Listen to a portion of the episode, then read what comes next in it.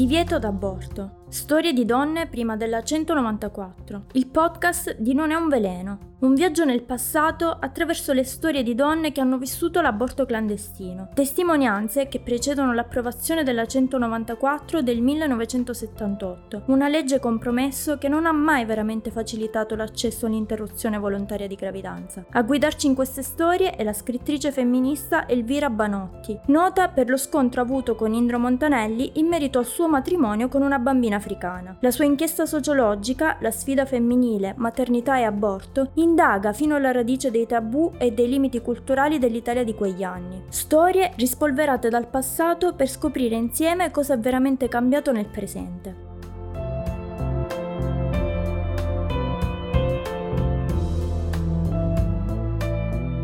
Intervista numero 11. 37 anni, sceneggiatrice, coniugata, tre figli. Roma. Io penso che tutti i problemi sessuali siano nati con il progresso.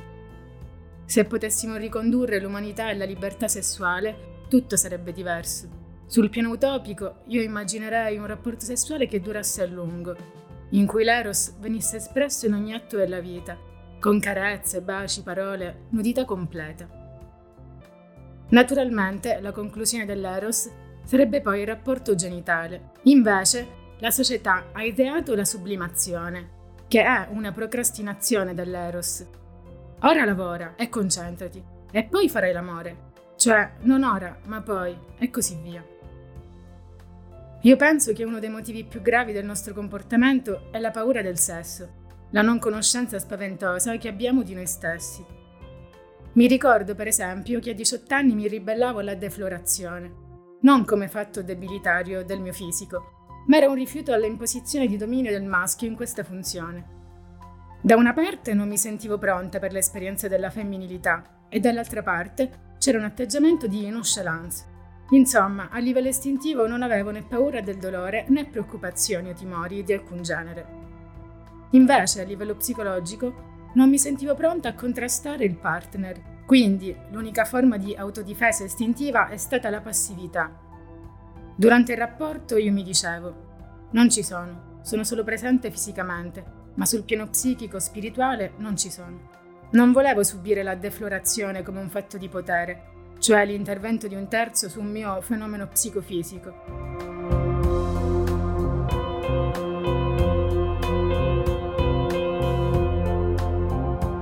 L'uomo e la donna dovrebbero conoscersi meglio, ma la conoscenza sessuale non deve essere una conquista, deve essere uno svolgimento naturalissimo e non represso.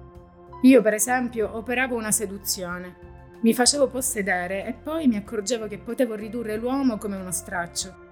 Allora facevo immaginosamente come fa l'uomo gorilla, Tarzan. Gli battevo i pugni sul petto, boom boom boom, urrà. Soprattutto io ho avuto una coscienza pesante del mio corpo. Mi spiego meglio, a 13 anni mi sono liberata dai tabù religiosi e di costume. A 15 anni ho demolito tutti i miti spirituali. A 18 anni mi sono liberata dai pregiudizi sessuali, ma solo da pochissimi anni, forse 4, ho imparato ad amare tutto il mio corpo, a muovermi usando e godendo del mio corpo.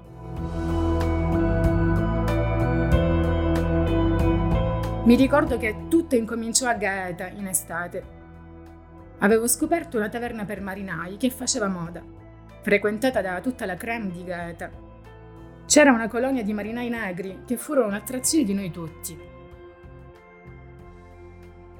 Per tre sere non ho fatto altro che ballare con quei marinai e poco per volta mi sono scatenata. È stata una cosa turca, magnifica. Ho scoperto che cosa si può sentire possedendo con soddisfazione il proprio corpo. Adesso metto tutto in discussione e sono aperta a tutto. Non voglio più schemi. Così, io penso che anche la maternità dovrebbe essere sfrondata dalla mitologia perché la donna possa godere liberamente di questa esperienza. Se la donna è preparata psicologicamente, gode anche dell'esperienza del parto. Io ho avuto due tipi di parto, uno indolore ed uno spontaneo. Di queste esperienze ne ho fatto un fenomeno importante. Mi analizzavo, ero un po' spettatrice di me. Fino al momento del parto ho letto I grandi iniziati e mi gustavo tutto. Forse perché sapevo appunto tutto su ciò che si stava verificando, tutta la trasformazione che avveniva nel mio corpo. Ecco perché l'educazione sessuale è importante. perché tu a livello di conoscenza dirigi la tua vita sessuale, la maternità, il parto, insomma tutto. Sul piano degli istinti è stata un'esperienza notevole. Ero sola, autonoma di fronte al fatto, senza remore né pudori. È stata un'esperienza formidabile.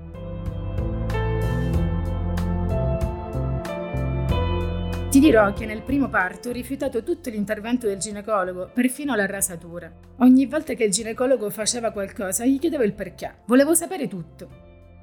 Quando costui mi premeva l'addome, ad un certo punto gli ho detto che volevo fare da sola e così ho fatto fino all'espulsione. Naturalmente ho fatto anche un'esperienza abortiva. Ho abortito perché avere un figlio significava dover sposare il padre, un uomo che non volevo. Avevo 18 anni ed ero al cosiddetto primo amore. La società in questa mia vicenda, come nelle altre, non c'entrava affatto. In effetti, in queste esperienze noi donne siamo tutte identiche. Io ho abortito con una pillola che mi diede il mio ragazzo. L'aveva ottenuta o fatta preparare da un suo amico chimico. Quando mi venne il primo flusso sanguigno, c'era un grosso blocco coagulato. Mi ricordo che lo nascosi per qualche giorno e lo esaminai a lungo con occhio scientifico.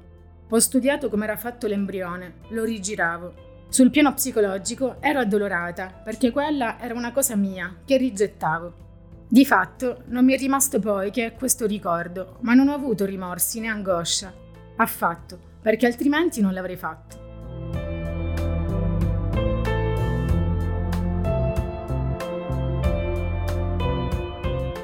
Ho tre figlie e mi bastano.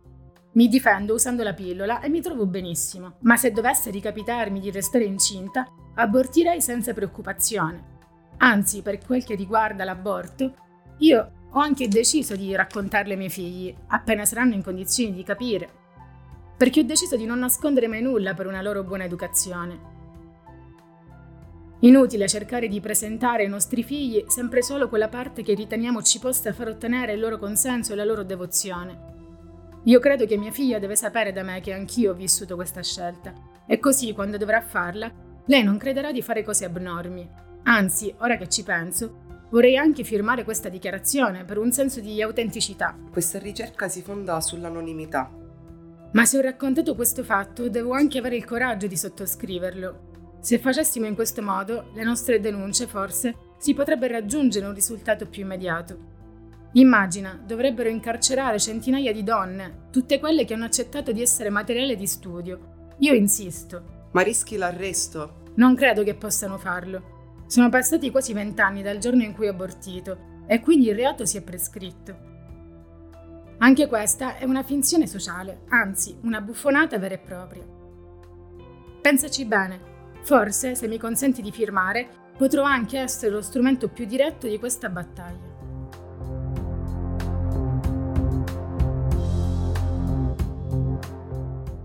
Questo è Divieto d'aborto, un podcast di Non è un veleno. Storie di donne prima della 194. Per ascoltare tutti gli episodi continuate a seguirci su noneunveleno.it e sui nostri social.